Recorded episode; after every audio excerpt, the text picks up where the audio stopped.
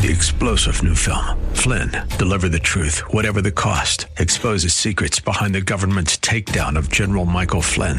Flynn knew what the intel world had been up to. He ordered the first audit of the use of contractors. This set off alarm bells. He told the truth. He was the most dangerous person for Donald Trump to hire. They had to get rid of Flynn. Flynn, deliver the truth, whatever the cost. Available now. Watch it today. Go to salemnow.com. Salemnow.com. Are you looking for truth from God's Word that you can understand and apply to your life? You'll find it today on Make It Clear with Dr. Stan Ponz, Bible teacher and president of Florida Bible College in beautiful Orlando. Listen now as Stan makes it clear.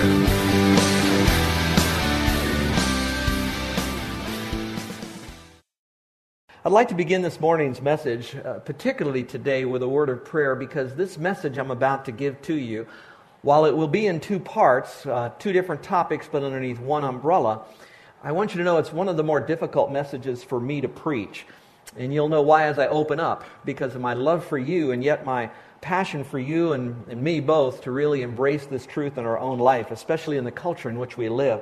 So I want to welcome the Lord's presence, but also to allow the Lord to prepare our hearts for Him to, in a sense, lovingly, because He cares for us as, as, a, as a surgeon would, to delicately do surgery on our inner being so that outwardly we'll be all that God wants us to be. Would you join me together as we pray as a family?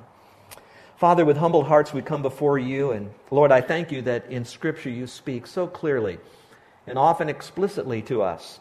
And sometimes because our lives are so built up in the world system that we have such a different value system. And then when we hear your value system, it is so, so different. And it makes it so difficult then for us to balance the two and, and get back in line again. And that takes, Father, your spirit of grace to work within us. And so now, Lord, I am depending upon you because, Father, you are the great I am, and that you love us just where we are, and you have a wonderful plan and purpose for our life. So, Lord, for me, I pray that I will speak the truth with mercy and grace, and love and humility. And that, Father, you would empower the words that would come. And then, Father, for the rest of us, wherever we are in our walk with you, that this message would speak to us. And that we would have been now at a point where we're willing to make whatever spiritual or mental decision changes we need so it will come out and that our lives will be different forever by your power and for your glory. Now, Father, we pray this in Jesus' name. Amen. Well, I think looking at a crowd like this that we all enjoy things that are done excellently. I enjoy sports, although I don't play excellently, but I certainly enjoy watching sports. I especially like to watch when someone looks at the ball and he takes this excellent swing and you hear the crack of the ball in the bat and the ball goes over the outfield fence and how exciting that is. And so we like to see sports done excellently. And we also enjoy in the art world, and I think about that. Here is a person who will take a white piece of canvas and then by taking the right colors, capture the emotion of something and put it on this canvas and have this piece of artwork last for ages. And then I think in the music world, and I often hear this about those who are tremendous composers, that many of them actually hear the song or the melody in their mind before they ever write it down in all the chords and the, and the different notes that they have. And I, I, look, I look at that and I'm singing their songs and whistling and humming and some of those same songs of those great artists out there that are able to do that with music. And then I move into the world of science. And I'll tell you that we live in a day now that there's been a lot of things done excellently with science when I was a boy, and I thought I'd never use that phrase, we would be talking about going into space. Now we're talking about building things because we are already in space. And that's done excellently. And I think we could take that through almost every profession and how much we appreciate things that are done excellently. And that's why this passage that we're going to cover now for two weeks really hones in on the importance of being excellent. But then the Lord just doesn't give us that general principle, you know, man up and be excellent. He talks about being excellent, but he also talks about two particular areas. I'd like to show you two verses that are in our passage, and I'm going to read them to you. And if you have your Bibles, you're welcome to follow me. I'm going to be looking in, looking in 1 Thessalonians chapter 4 now. And I want you to see this particular passage as it's found in verse 1. Paul says, We urge and exhort in the Lord Jesus that you should excel, is the word in the Greek, or abound more and more. And then just a few verses later in verse 10, he says it again to the same group of people in the same letter. And he says, We urge you, brethren, which by the way is important because he's not asking unbelievers and non Christians to do this, but Christians, that you excel or increase more and more. Two times in just a short passage, he basically says the same things. I urge you to be excellent. Well, I'm not too ignorant I grew up with a mom that when she said it the first time, I better listen. But boy, when she said it the second time, I really better listen because the third time I felt something with that. Have you grew up with a family like that?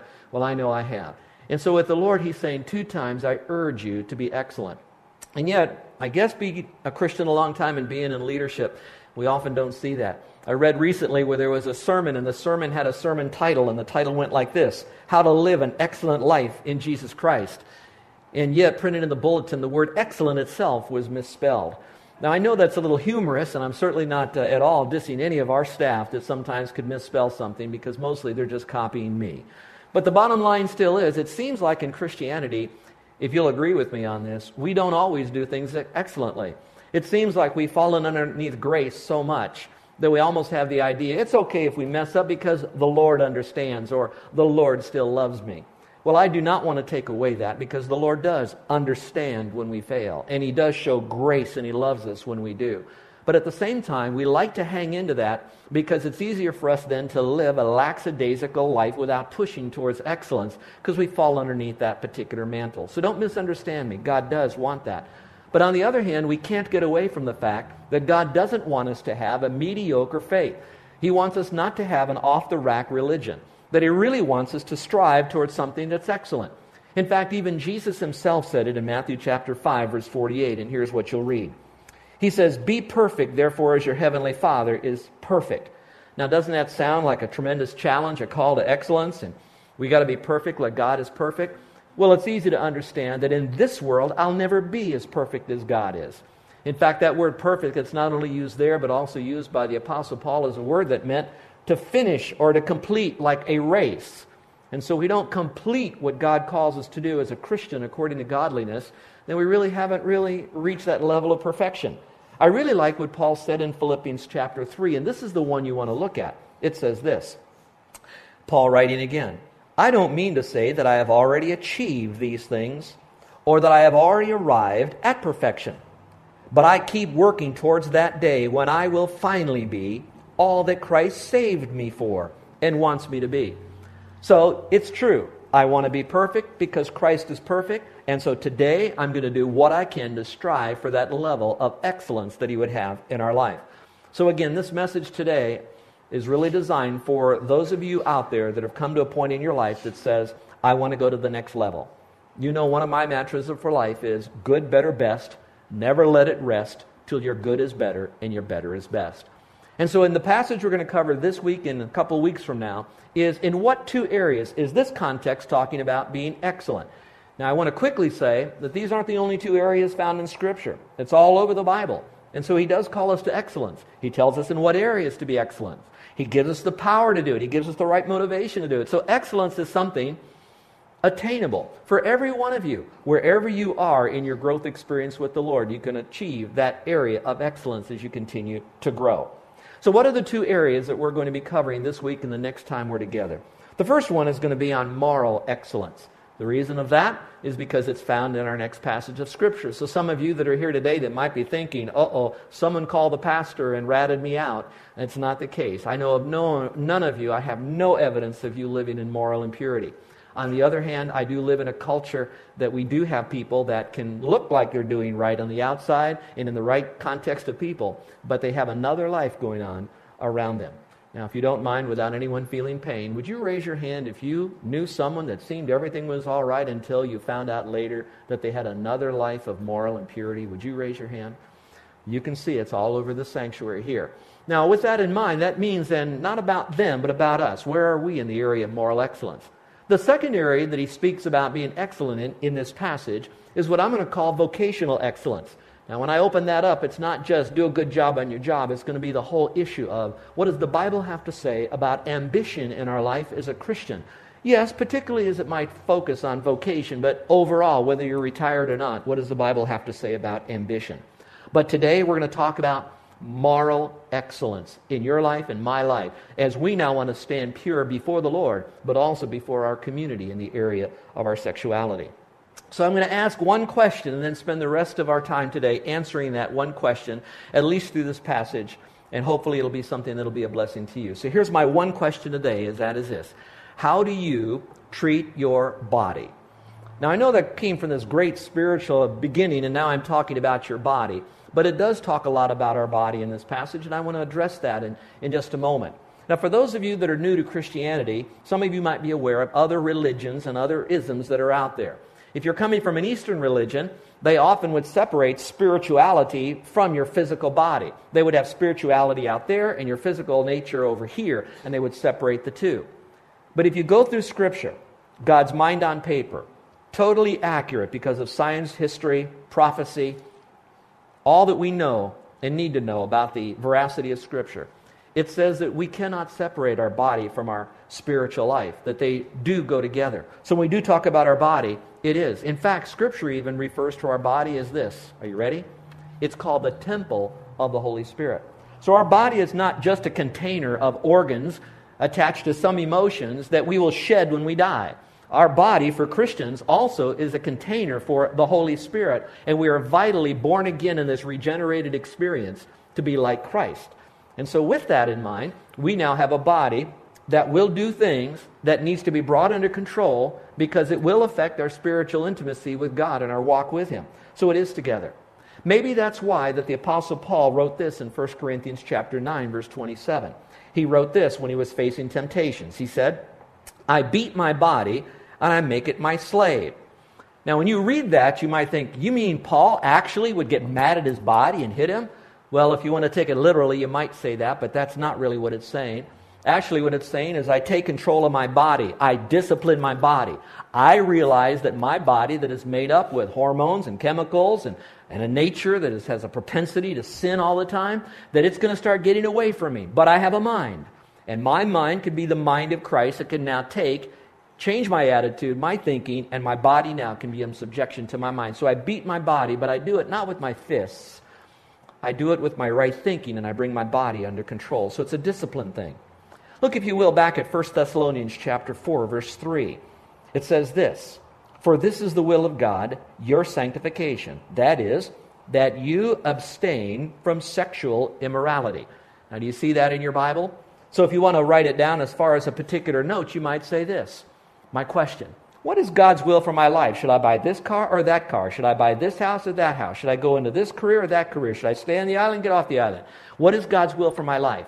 Well, those are important because they do factor into almost everything you do during the day. But God says there's something that no matter what you do will still be a part of it, and that is your moral purity. That's why He says, What is God's will? God's will is your sanctification.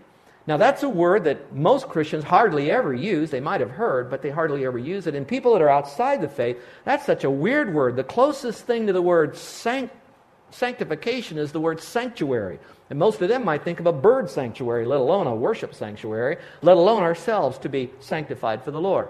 So, simply put, the word sanctified basically means that you are choosing to grow. You're separating yourself from another lifestyle. You're choosing to become more like Christ. And I'll talk about that in just a moment. So he says, What is your sanctification? He says, It's God's will. So God's will is that you live a separated life unto the Lord. What is a separated life unto the Lord? A holy life is God's will. They both go together. So that's what it is. Now, I'd like to give you three words, and these would be important for you to remember. They may not be in your notes. You might want to jot these down. I want to speak to those of you that are really growing to understand some concepts of Christianity. I'm laying a foundation because I'm going to get extremely practical in just a moment or two. So here's the first word it is the word we called justification. Justification is a word that simply means this that when you trust Christ as your Savior, God declares you absolutely righteous and that you are heaven bound knowing that Jesus Christ is your Savior. Justification is something that happens once and only once when you trust Christ as Savior. So let me ask a simple question to you here. How many of you in this room have accepted Christ as your personal Savior by grace alone, through faith alone, in Christ alone, for the glory of God alone? Would you raise your hand? That would mean that you've experienced God's justification the moment you trusted Christ. And it also means it's something that's been done in your past. The second word is a word that's called sanctification. It's the word we've been talking about here recently. That word is something that is a little bit more progressive. This is something that happens the moment you trust Christ until the time you go to heaven. It's a progressive thing where now you're becoming more like Christ. You become more like Him in your attitude, you're more like Him in your behavior, you're more like Him because you're choosing to become more like Him. So, sanctification is something that you're doing now. The third word is the word glorification. First word, justified, that happened when you trust Christ as Savior. Sanctification is an onward thing where you're growing to become more like Christ. The word glorified is something that happens to you the moment you are now in heaven when you are automatically, right then, fully, completely made like Christ. That's something that happens permanently and is the future after you leave this present world. So, justification happened when you trusted Christ. Sanctification is something that's happening now. And then glorification happens later on. If you at least understand that much, would you say, uh huh? All right. So today we're not going to talk all about justification. I'm going to trust you, trusted Christ to save you. If you haven't, we'll help you get on board with that at a moment. I'm not going to talk about so much when you get to heaven what glorification is, but I do want to talk about what it means to be sanctified, set apart today in one area, although there are many. Today we're going to talk about your sexuality. Now, as I begin this topic on sexual immorality, I like to refer to that as what I call collegiate sins. Now, when you hear the word collegiate sins, you might think, uh oh, does that mean that sexual immorality is something that is rampant in, high, in college, and so I got to prepare my young people for that? No, no. What I mean by collegiate sins is simply this people look at sexual immorality as a collegiate sin in the sense that it has different degrees. What I mean by that, when you hear sexual immorality, most Christians probably think that must be something that is so perverse, I ought not to think about it, I ought not to certainly speak those words, and I'm not going to do it now because there are children here, but I think you know, some people think it's that hottest, highest degree of immorality and perversion, that raw flesh stuff out there.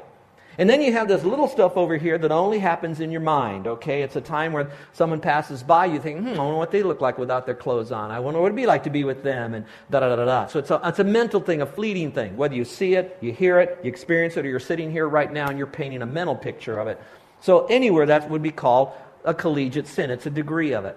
And you want to know which of those I'm going to speak to today? I believe the Bible speaks to every single one of them. I think if we uh, cut it off here at the pass at the source, we won't have the problem later on. But at the same time, we need to speak to this whole issue. And that's why I asked for prayer, because this is very difficult. And I'd like you to remember this, dear ones. Are you with me? I'm looking at a very mature bunch of people. And like I said, I don't know anyone that's walking in any form of sexual immorality here. And, and that's between you and the Lord. But I think that there could be some that are in this room right now. And as I'm speaking to them, it, they are really inside nauseous. Can you imagine for a moment if you were doing something that was not morally right, how nauseous you might feel, scared, embarrassed, a little angry, pushing back against the message, trying to sort it all out, yet you know that he's probably right, and I know what I'm going to do, and I'm all messed up. My life is all tangled into this thing, and it's bigger than he can even talk about how they're struggling right now. And if you're not into it, would you at least throw up a quick prayer of, of God's blessing on those people in this? That they would know that God loves them and that we're here to help them, and we certainly don't look down on them. And some of you even more so because you've been there, done that, and now you're in a new world and you're celebrating that, and you wish they would be in that world with you. So I just want to say it in as much love as I, I possibly can. This world is rampant in sexual sin. If you agree with that, can you say amen? It is rampant in it. Almost anywhere you go. I, I, it, it, it was so visually different when I was growing up than what it is now. What they permitted then publicly, then is so different what's publicly permitted today. So I'd like to read to you this passage that deals with it, and then we're going to unpack it. We won't be here all afternoon, but I want you to hear it from the Word of God and not just from my sermon. If you want to follow just reading verses 3 through verse 8, so you're knowing this is God, God who loves you, God who has a wonderful plan for your life. Here's part of that plan. He says this For this is the will of God, your separated life unto Him, that you should abstain from sexual immorality that each of you should know how to possess his own vessel in holiness and honor, not in passion of lust like the unchurched, unsaved Gentiles who do not know God, that no one should take advantage of and defraud his brother, or we could say sister as well, in this matter, because the Lord is the avenger of all such, as we also forewarned you and testified. For God did not call us to uncleanness but in holiness. Therefore, he who rejects this does not reject man, but God. So if you're rejecting what you're hearing today, the issue is between you and God. Why? Who has given us his Holy Spirit. The Spirit is doing the number on you, not so much me. Well, I'd like to give you three truths for those of you that are saying, I have struggled with this. I, I at least want to hear what you have to say. I'd like to get out of this dilemma.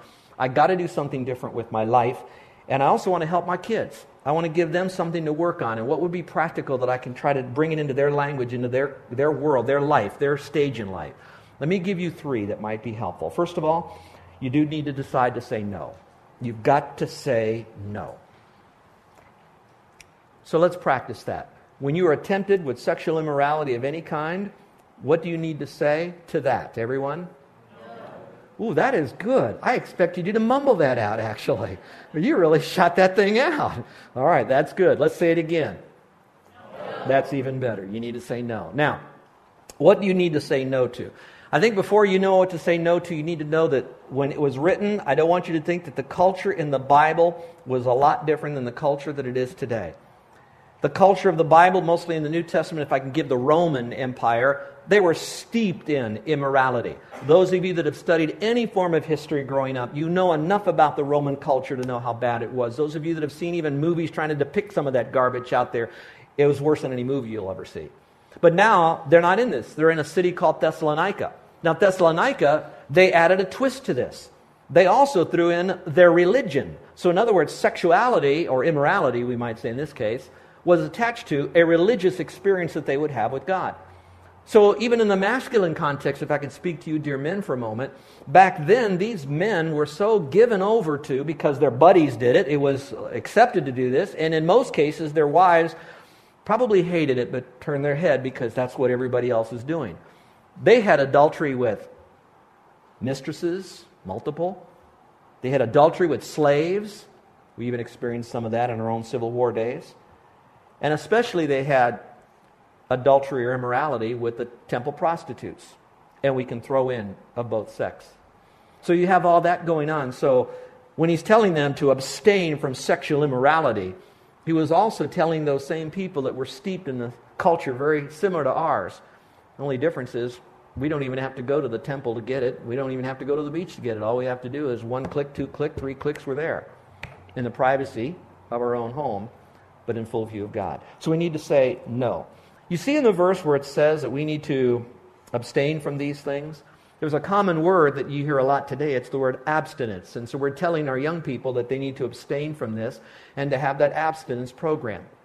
I'm very much for it, although I know that people can struggle with it because we're asking kids that have no power of the Holy Spirit to do something that at least conscience says is right, that they should abstain, but they really have a lot less power to do that, and especially when it's paraded in front of them, their friends that do, and all that that's out there that's free. I know that that's a very challenging program. Doesn't mean the program is wrong, but it is a challenging one. But here's what I'd like you to hear.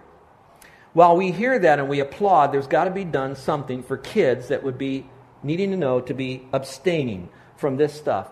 We put it in the context of young people instead of when it says abstain from sexual immorality, that is actually said in the context to un, uh, unmarried people as well as, as married people.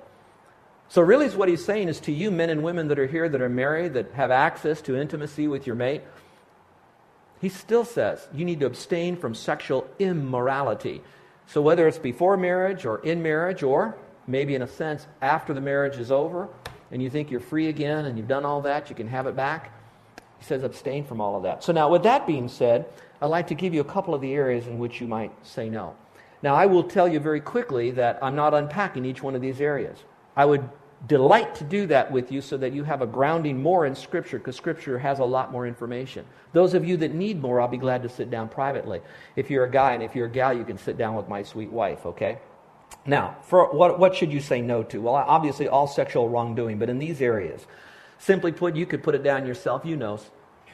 Say no to premarital sex, even if it's with someone you hope to marry. Give me a few moments and I will come back to that concept in a moment. But for right now, to someone you even think you're going to marry, you're to say no to that in premarital sex. Number two, no extramarital sex. That means no messing around with someone else who is not married while you're married, or messing around with someone who is married while you're married. We're to say no to any extra marital affairs. Thirdly, we need to say no to homosexual sins. Now, again, this is one I wish I had more time to open up, and maybe sometime on a Sunday morning in another location here at another time, I'd like to give you what I believe the Bible clearly says, not only biblical, but I'd like to talk about it socially, emotionally, and the rest on a practical level besides spiritual. But I don't have the time to do that, but I have as much confidence if I don't do it to you now to still say, biblically, we're to say no to homosexual sins, starting from the inside out. Number four would be saying no to pornography. Saying no to pornography. Now, that doesn't listening to Make It Clear with the teaching of Dr. Stan Ponz, founder of Make It Clear Ministries and president of Florida Bible College in beautiful Orlando, Florida. Make It Clear is dedicated to taking the Word of God with clarity into every person's world. It is the support of listeners like you who make the ministry of Make It Clear possible. You can provide your tax deductible gift to Make It Clear online by going to makeitclear.org or you can mail your gift to Make It Clear. P.O. Box 607901, Orlando, Florida 32860. Thank you for helping us make it clear. If you would like to have Dr. Ponz speak at your church or event, please send us an email at tellmemore at makeitclear.org. Thank you, and remember to make it clear.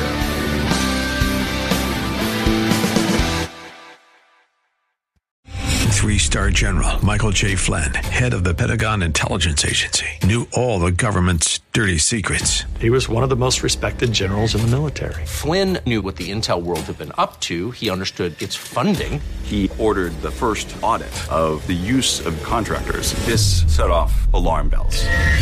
The explosive new documentary, Flynn, Deliver the Truth, Whatever the Cost, and covers the facts behind this scandal. Flynn told the truth. He was the most dangerous person for Donald Trump to hire. I find out the worst enemy that I'm going to face in my life is right here in America. They took my assessment and they wanted me to change it. And I was like, I'm not changing it. They had to get rid of Flynn.